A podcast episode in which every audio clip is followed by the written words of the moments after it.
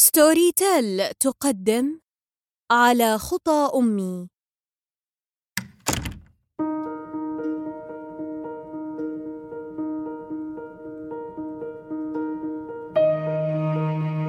أمك مخها تعبان. تتردد في رأس الكلمات. كنت طفلة في السابعة من عمرها. تأبى تصديق أن تقاذف والديها بحلل المطبخ. وكل ما تحتاج إلى معرفته عن الحب. وعندما اشتدت المشاجرات بينهما خافت الأسرة أن أقع ضحية اختياراتهم وأخذتني جدتي لأعيش معها. تركة أختي الصغرى مع أمي. رأت جدتي حينها أن رقية ذات الأعوام السبعة كبرت بما يكفي لتستوعب ما يحدث حولها وتنفصل عن أمها. بينما سناء حفيدتها الصغرى ما زالت متمسكة بأمها حتى لو لم تردها هي ولأن أمي لن تستطيع رعاية طفلتين حزمت أمتعتي ورحلت عن البيت.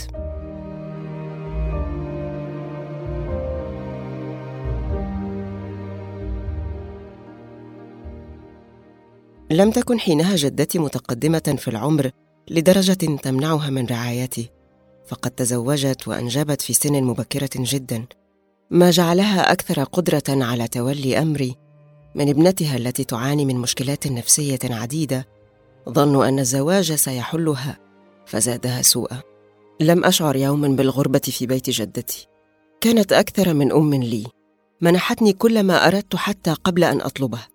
كانت تدفعني دفعا نحو الحياة كي أحظى بطفولة ومراهقة طبيعيتين دون أن تدهمني عقد الماضي.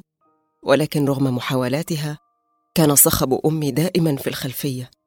حتى مع اختفائها طوال العام واجتماعنا في الأعياد والمناسبات الرسمية فقط. شعرت بدخان سجائرها يحيط بي أينما ذهبت. يسحب الأكسجين من الهواء فيتركني مختنقة. وفي أذني رنين أواني الطبخ وهي تصطدم بالحائط بعد أن يتحاشاها والدي ببراعة أكسبته إياها الخبرة. لم تغادرني قط أصوات عراكهم المستمر. وتدخل الأسرة ثم طلاقهما. وهمسات الأقارب حول وضع أمي الصحي. لم أجزم يوما بأنني أعرف هذه المرأة معرفة كافية. كانت تركيبة غريبة لم أفهمها إلى يوم هذا. انطوائية جدا ترتبك عندما يكون حولها آخرون مهما كانت درجة قربهم لها. تتجنب الزحام والتجمعات. تدخن بشره سيقضي عليها يوما ما. تسيء فهم الجميع. لديها قدرة غير عادية على تحويل أي حوار إلى عراك شرس. ورغم كل مساوئها تثق ثقة عمياء بجمالها حتى بعد أن فقدت معظم أسنانها التي لم تغسلها لسنوات وأصبح شعرها أشعث إثر إهمالها تمشيطه لأسابيع وأحيانا لشهور. رغم كل ذلك أظن أنها كانت ترى نفسها أجمل امرأة في العالم. امرأة لا يفهمها الآخرون وهو ليس ذنبها بل هو غباؤهم.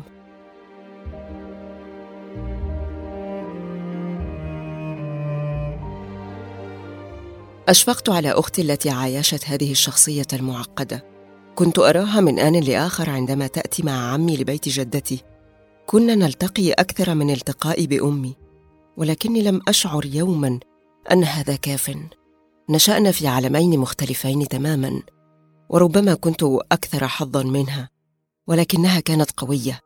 استطاعت أن تمضي قدما رغم ما زرعته فيها أمي من عقد. بعد انفصالها عن أبي وزواجه من امرأة أخرى. لم أشعر يوما بأنني أفتقدها لأنها حتى إن تمسكت بتربيتي فلن تكون أحنى علي من جدتي التي كرست حياتها من أجل سعادتي.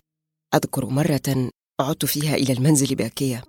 كنت أبكي كطفلة في التاسعة من عمرها بعد تعرضي لإهانة في الكلية من إحدى صديقاتي التي سخرت من وزني الزائد حينها. دخلت إلى غرفتي وامتنعت عن تناول الطعام ليومين متتاليين. فلم تبرح مكانها حتى فتحت لها. فهددتني قائلة والنبي ما حدوق الأكل غير لما تاكلي. ده أنا عاملة لك طاجن البامية اللي بتحبيه. وعدة إياي بأن تأخذني لطبيب سمنة حتى أصبح أجمل من أي واحدة فكرت تتريق عليك. على حد قولها.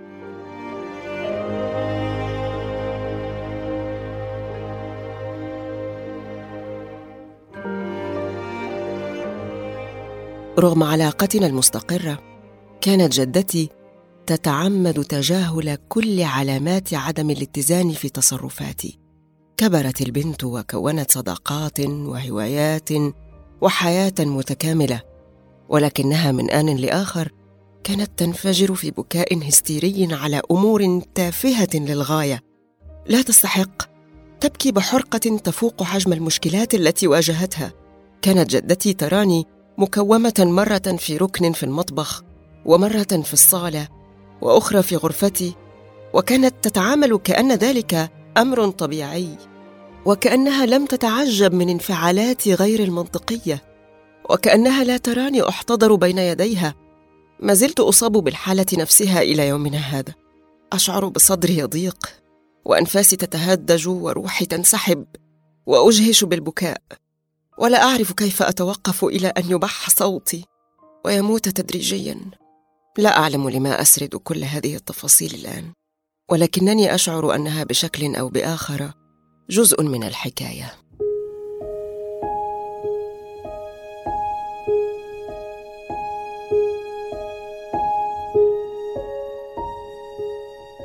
تخرجت في الجامعة بتقدير مقبول وارتضيت بذلك. حصلت على وظيفة مكتبية في شركة صغيرة واستقرت أموري لبعض الوقت إلى أن قبلت علي صديق ابن خالتي. بإحدى المناسبات العائلية لقاء حسبته عابرا لكنه جر وراءه لقاءات أخرى مفعمة بمشاعر كنت أختبرها لأول مرة بدا لي وسيما مهذبا ناجحا في عمله. ربما كنت أريد أن أحب أو على أقل تقدير أزعم معرفتي بهذا الشعور ولم أستطع أن أفصح لجدتي عما في قلبي فرغم حنانها معي كانت امرأة تقليدية للغاية لا تؤمن بالحب بقدر ما تؤمن بالزواج وبالنسبة إليها ليس بالضرورة أن يجمع القدر بين الاثنين. رأيت أنني لو أخبرتها أن علي ينظر إلي نظرات إعجاب لاعتبرتها مياصة وقلة أدب ولكن لم يطل انتظاري كثيرا. فسرعان ما تقدم علي لخطبتي من عمي حتى من دون أن يصرح لي بشعوره. احترمت حياءه وأبديت لعمي موافقتي على مقابلته للتعرف إليه أكثر. وأخذ يأتي إلى بيت جدتي بشكل أسبوعي تقريبا. وعندما وجدنا أننا متفقان في أغلب الأمور عجلنا بالخطبة وبعدها الزفاف. بعد الزواج استطاع والده توفير وظيفة له في الكويت عن طريق زوج أخته. الذي يعمل في شركة بترول هناك. وبالطبع لم يكن تمسكي ببلدي وجدتي وأصدقائي ووظيفتي له معنى أمام مستقبله المهني. لم أعترض. وقررت أن أبدأ في مكان جديد بصحبته. كان كل ما تمنيته من الدنيا. ما أهمني هو سعادته. بغض النظر عن راحتي. سافرنا. وفي بادئ الأمر عشنا في بيت أخته. كنت حريصة أشد الحرص على عدم الاحتكاك بها. ولكن لم يدم السلام طويلا. فأخته كانت تتربص بي دوما. وبعد سماعها مكالمتي مع إحدى صديقاتي وأنا أغتابها أصبح الوضع غير محتمل. مل علي من مشكلاتي معها. فقرر الانتقال للعيش في بيت مستقل. لم أكن أعمل وقتها. وبدا شعوري بالفراغ يقتلني. يخرج علي إلى عمله في الصباح ويتركني وحدي ولا يعود إلا في ساعة متأخرة من الليل. كان لدي متسع من الوقت والمساحة لنوبات بكائي الهستيري وهذه المرة لم يكن هناك من يرى دموعي. كنت أنهار ثم ألملم أجزائي قبل أن يعود هو إلى البيت ليجدني كما تركني في الصباح. عادية.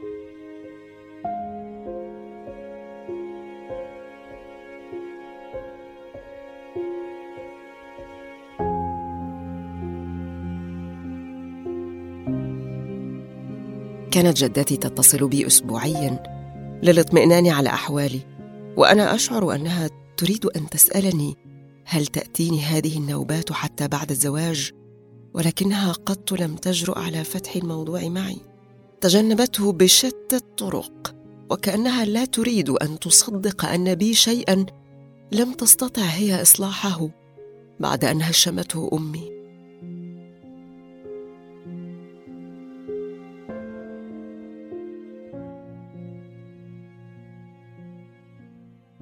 فور زواج إحدى أخوات علي. دفعني فراغي إلى الدخول في سباق غير معلن معها حول من ستحمل أولاً. وكسبت السباق بجدارة. خلال شهر كنت حاملاً. وبعد إنجاب ابنتي بفترة قصيرة أنجبت ولداً آخر. حدث كل شيء بسرعة غير مبررة. ولم أستوعب حينها مدى خطورة اختياراتي. كانت ابنتي ومن بعدها ابني مصابين بفرط الحركة. حسب تشخيص الأطباء كانا قادرين على استفزازي بشتى الطرق. وفي ظل غياب والدهما معظم الوقت وقع العبء كله على كاهلي. وجدت نفسي أفقد أعصابي بسهولة. أصرخ في وجهيهما ألعنهما وأخيرا أركلهما بعنف. في البداية لم أشعر أنني قادرة على إيذائهما إلى أن رأتني إحدى أخوات علي في مأدبة أعدتها لنا والدته في إجازتنا السنوية وأنا أسحب ابني إلى غرفة الضيوف وأتجادل معه ثم أضربه عندما يعارضني. وقتها تحدثت مع علي بخصوص أسلوبي وجاء هو ليناقشني في الأمر. بالطبع أرجعت الأمر إلى أنها تغار مني لأنني أنجبت الولد وهي لم تفعل بعد. ولكن في المرات التالية بدأت أدرك الكدمات التي سببتها لطفلي. وزادت انهياراتي بعد الإنجاب. أذكر أول مرة رأتني فيها ابنتي وأنا أبكي على أرضية المطبخ. فأسرعت إلي واحتضنتني بذراعيها القصيرتين ولم تتركني حتى انتهت النوبة.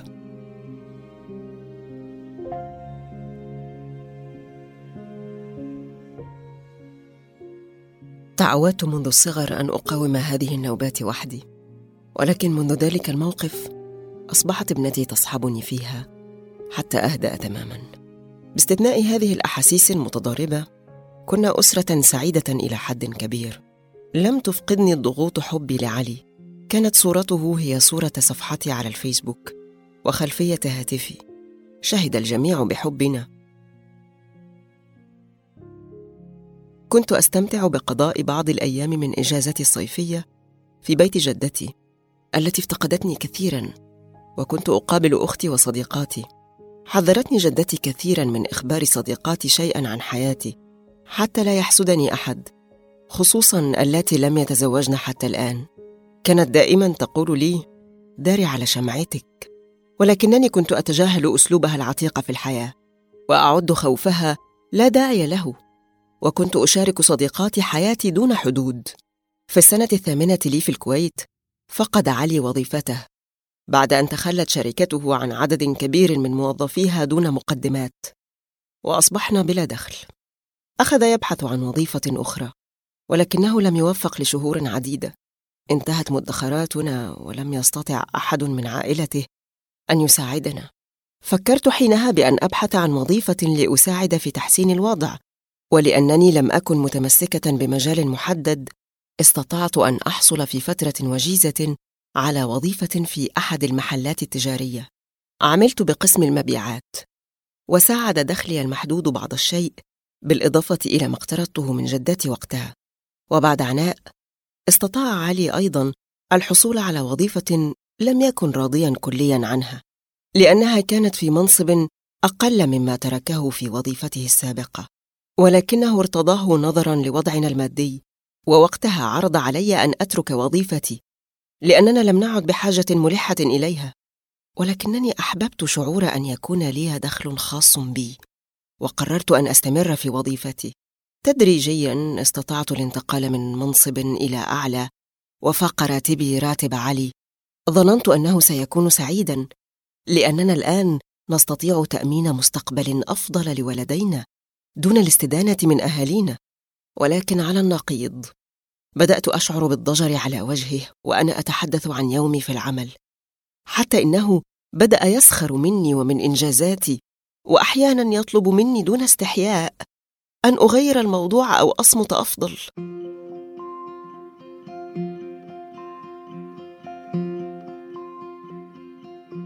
ربما امرأة غيري كانت ستتجنب إزعاج زوجها كانت ستعظمه وتمجده وتقلل من كيانها لترضيه ولكنني لم أفعل ذلك. في كل فرصة أتيحت لي استعرضت ذاتي واستمتعت بتتبع علامات الحنق على وجهه العابس. اتضح لي أنه أحبني وأنا ضعيفة ولم يعد يتحمل قوتي ولكنني أحببته وهو ناضج ولم أعد أتحمل طفولته. ولم يبق صامتا لفترة طويلة فسرعان ما بدأ الاتصال بعمي شاكيا أنني لا أنظف البيت ولا أرعى أولادي ولا أطبخ له ولم يكن يكذب. كنت قد تراجعت عن بعض أمور البيت لأنني كنت مرهقة من عملي ولكنه لم يقبل أن يشاركني هذه المسؤوليات وظنني الجارية التي أحضرتها له أمه. اشتدت الخلافات بيننا وفي أحد شجاراتنا جذبني من شعري وألقى بي على الأرض. فاصطدم رأسي بطرف الأريكة ونزفت أنفي. بكيت يومها إلى حد الجنون واتصلت بجدتي لأحكي لها ما حدث. فبكت هي أيضا طالبة مني أن أستقيل من وظيفتي وأتقي الشر. لم أطل الحديث معها وكبت الغضب بداخلي. وفي شجارنا التالي قذفته بالملاحة. وهكذا بدأنا في تكرار الألم نفسه الذي عاصرته وأنا طفلة. ولكن هذه المرة لم يكن هناك من يتدخل لينقذ طفلي. اللذين كانا يتابعاني من خلف باب غرفتهما باكيين.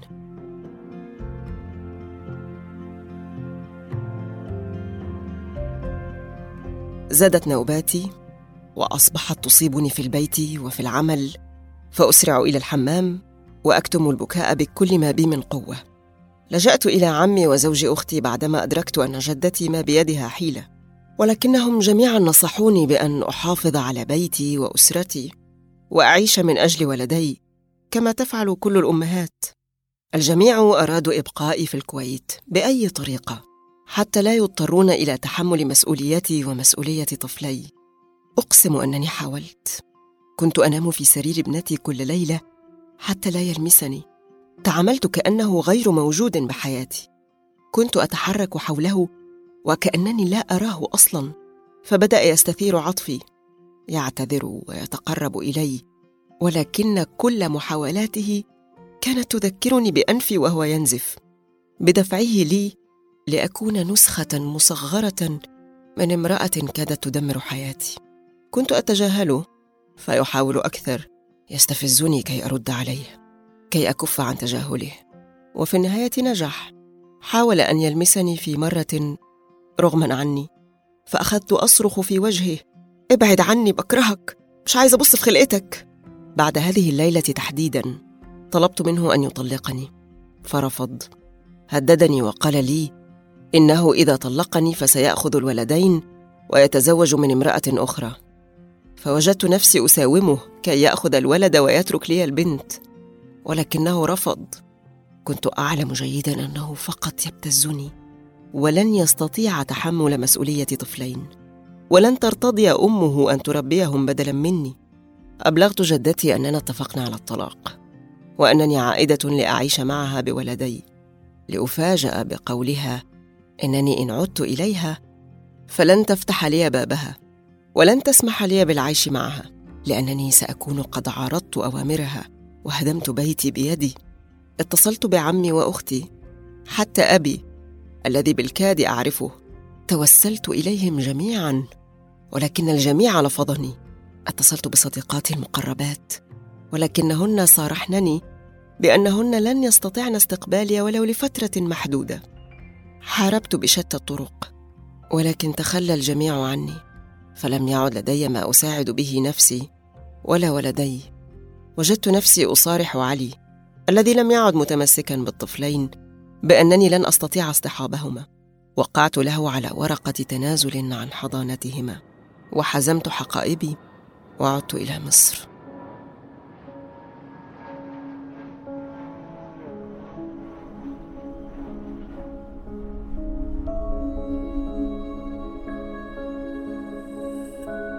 لم يفهما إلى أين أنا راحلة.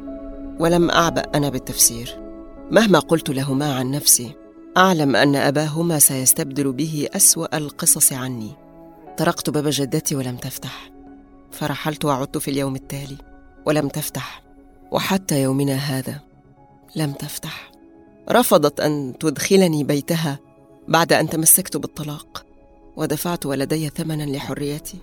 ما زال الجميع يظنني مجنونة ابنة مجنونة. يتساءلون كيف جردني ربي من الأمومة الحقيقية. ثم يرجعون ذلك إلى مرض أمي ويزعمون أني ورثت اضطراباتها وقسوة قلبها ولكنني لم أكن يوما أعرفها. فكيف لهم أن يظنوا أن لها مثل هذا التأثير في؟ رفض عمي أن يستقبلني في بيته. وتعللت أختي بأن زوجها لن يرتاح في وجودي. فانتهى بي الأمر في الشارع بلا عائلة ولا أولاد ولا مستقبل. فقط حرية غير محدودة. لا أعرف ماذا أفعل بها. قبل أن ينتهي ما بقي معي من أموال اتصلت بإحدى صديقاتي التي تعمل بفندق شهير بالقاهرة وساعدتني على أن أحصل على وظيفة معها في الفندق نفسه. وهناك التقيت بمحمود بدا لي مختلفا رقيقا حنونا طيبا ومتزوجا. صرح لي بإعجابه فاتصلت بجدتي لأطلب منها أن تلتقي به ولكنها أغلقت الخط. وفي يوم خطبتنا لم يأتي أحد حتى صديقاتي تعلل كلهن بالانشغال. أحسست أن محمود هو الحل. محمود هو النهاية السعيدة لهذه القصة ولكن نوبات البكاء لم تنتهي وانقباض قلبي لم ينقطع.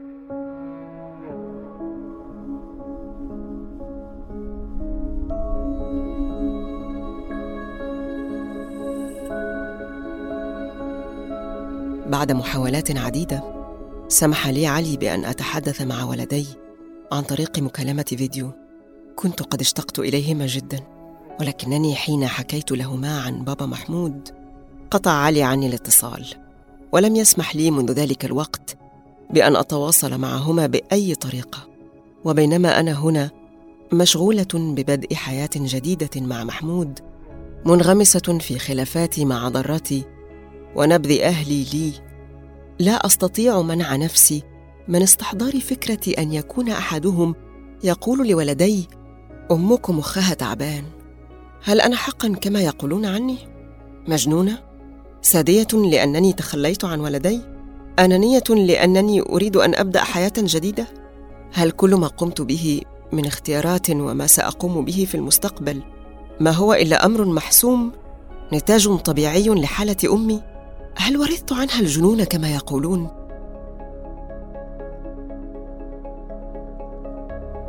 لم أعد أعرف الحقيقة من الكذب.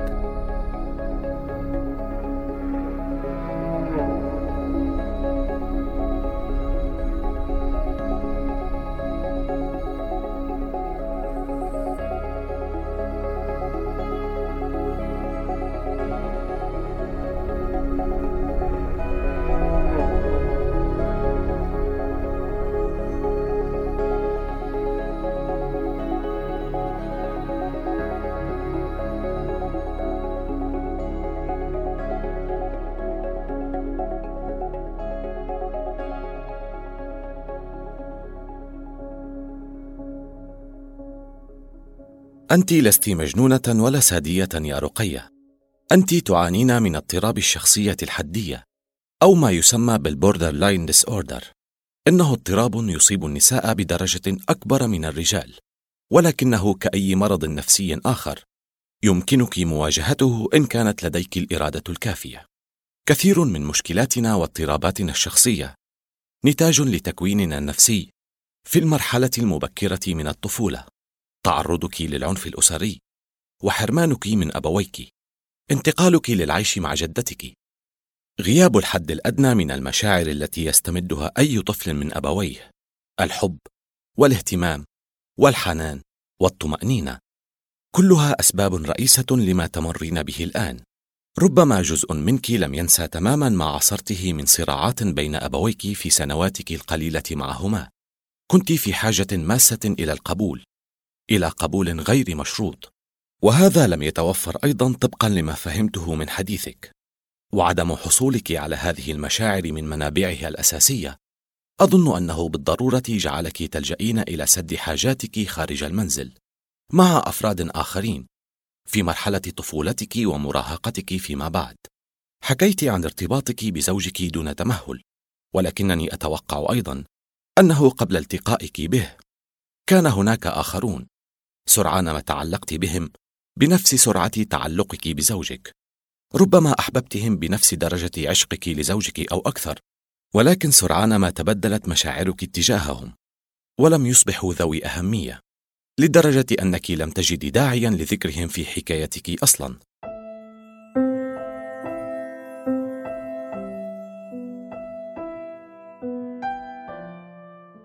التقلبات المزاجية من أهم أعراض اضطرابات الشخصية الحدية. من يصارعون هذا المرض دائما في حالة متكررة من الابس اند داونز أحيانا تشعرين بأنك تحبين شخصا بشدة ثم تكرهينه في وقت آخر بنفس المقدار دون سبب واضح. تتقلب مشاعرك كالموج دون سابق إنذار وهذا يفسر علاقتك مع طفليك. ذكرت أنك أحيانا كنت تفقدين أعصابك معهما لدرجة قد تؤذيهما. وهذا أيضا مرتبط بتقلباتك المزاجية بين الحب والحنان والغضب والعصبية. ردود أفعالك المبالغ فيها صحبتك في مراهقتك واستمرت معك حتى أصبحت اما وبدأت تنصب على ولديك. دائما غضبك أكبر من مسببه وهو أحد أعراض ذلك الاضطراب. مقدت ما فعله والداك معا أثناء ارتباطهما. ولكنك أقدمت على الاختيارات نفسها لأنك لم تستطيعي التحكم في غضبك اتجاه زوجك. تسألين نفسك كيف أحببت رجلا مثله. الحقيقة أنك عشت سنوات طويلة معه وبداخلك شعوران. تكتمين أحدهما وتتمسكين بالآخر. ولكنك تدريجيا أطلقت سراح الثاني عندما عر كلاكما عيوبه أمام الآخر بمرور الوقت. التحدي الأصعب في حياتك هو انك اندفعت صوب عدة قرارات مصيرية في ظل هذه التقلبات المزاجية ولم تفهمي جيدا ما تمرين به. ومن هذه القرارات تخليك عن طفليك. ركزت كل مشاعرك اتجاه كرهك الشديد لطليقك ولم تنتبهي لما تدفعينه من ثمن. وهذا أمر طبيعي في حالتك. لا يجعل منك امرأة سادية لكن امرأة مندفعة فقط تحتاج للتأني والتفكير. طلبت من زوجك أن يترك لك البنت ويأخذ الولد. وهذا لا يعني بالضرورة أنك تفضلين أحد طفليك على الآخر. ولكن ربما هذا مرتبط بكونها وحدها. من استطاعت أن تحتضن رقي المضطربة. الوحيدة التي حضرت انهياراتك المتكررة. واحتضنتك حتى تهدئي. ربما ما منحتك إياه من انتباه واهتمام. هو ما كنت تحتاجين إليه من جدتك ولم تفعله. اندفعت نحو اختيارها هي للولد. لأن هذا هو ما أملته عليك مشاعرك.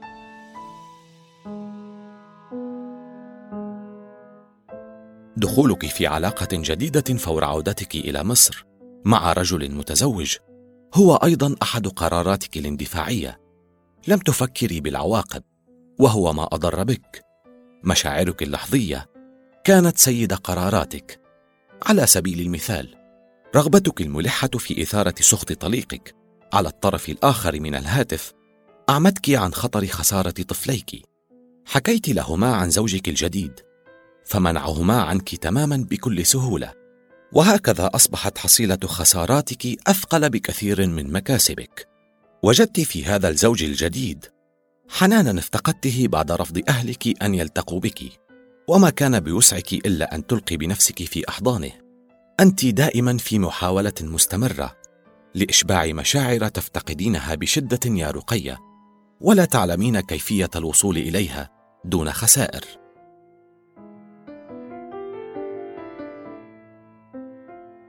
ما أقوله ليس بهين لذا خذي وقتا كافيا لاستيعابه.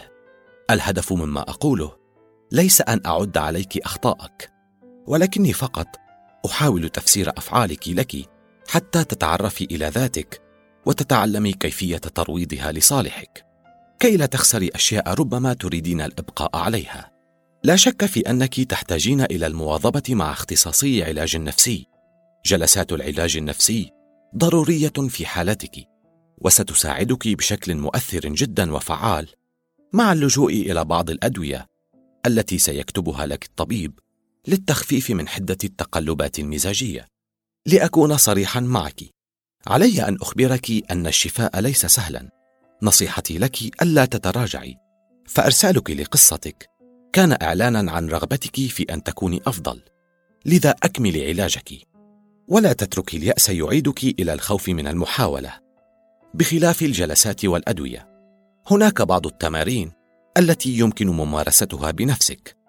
على سبيل المثال حاولي منع نفسك من اتخاذ أي قرار مهم أثناء تقلباتك المزاجية. انتظري حتى تهدئي وتتضح لك الأمور أكثر. جربي ذلك وسترين النتيجة بنفسك. ستتغير حياتك للأفضل. حتى أصغر وأبسط الاختيارات تشكل مصيرك. لا تتركي نفسك فريسة لمزاج متقلب يتحكم في قراراتك.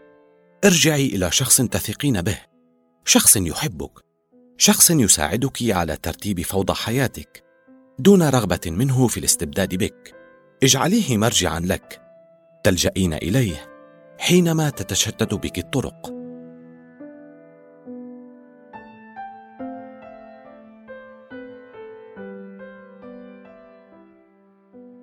فكري ولو قليلا في الأشخاص الذين قطعت علاقتك بهم. كم منهم من يستحق ذلك؟ كم واحدا رغبت في معاودة الاتصال به؟ مهما كان حجم المشكلة أو أسباب الخصام حاولي أن تدعي بابا مواربا. لا تهدمي كل جسور التواصل بينك وبين أحد إلا إذا كان شخصا مؤذيا. ربما علاقة قديمة تكون سببا في سعادتك يوما ما. ربما ترين أنك اذى لطفليك يا رقية وتتوقعين أنهما أفضل بدونك ولكن غيابك عنهما في هذه المرحلة العمرية. في حد ذاته هو أكبر أذى لهما وما لم تستطع جدتك تعويضك عنه فلن يستطيع أبوهما تعويضهما عنه.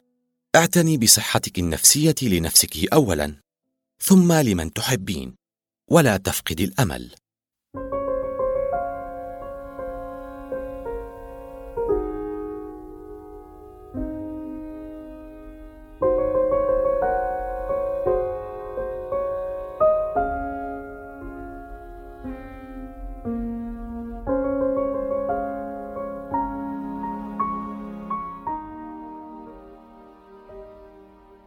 اضطراب الشخصية الحدية يحتاج إلى العلاج والاهتمام الفوري حتى يستطيع مصارعه استكمال حياته بشكل طبيعي ومستقر. تجاهل الأعراض وعدم المواجهة قد يضع صاحبه في خطر حقيقي فقد يحاول مثلا إيذاء نفسه ولذلك يتشارك من حوله مسؤولية الاعتناء به والتقليل من اندفاعاته والتيقن من حصوله على العلاج اللازم. علينا أن نتوقف عن انتقادهم أو تقييم أفعالهم وإصدار الأحكام التي لن تزيد الأمر إلا سوءا.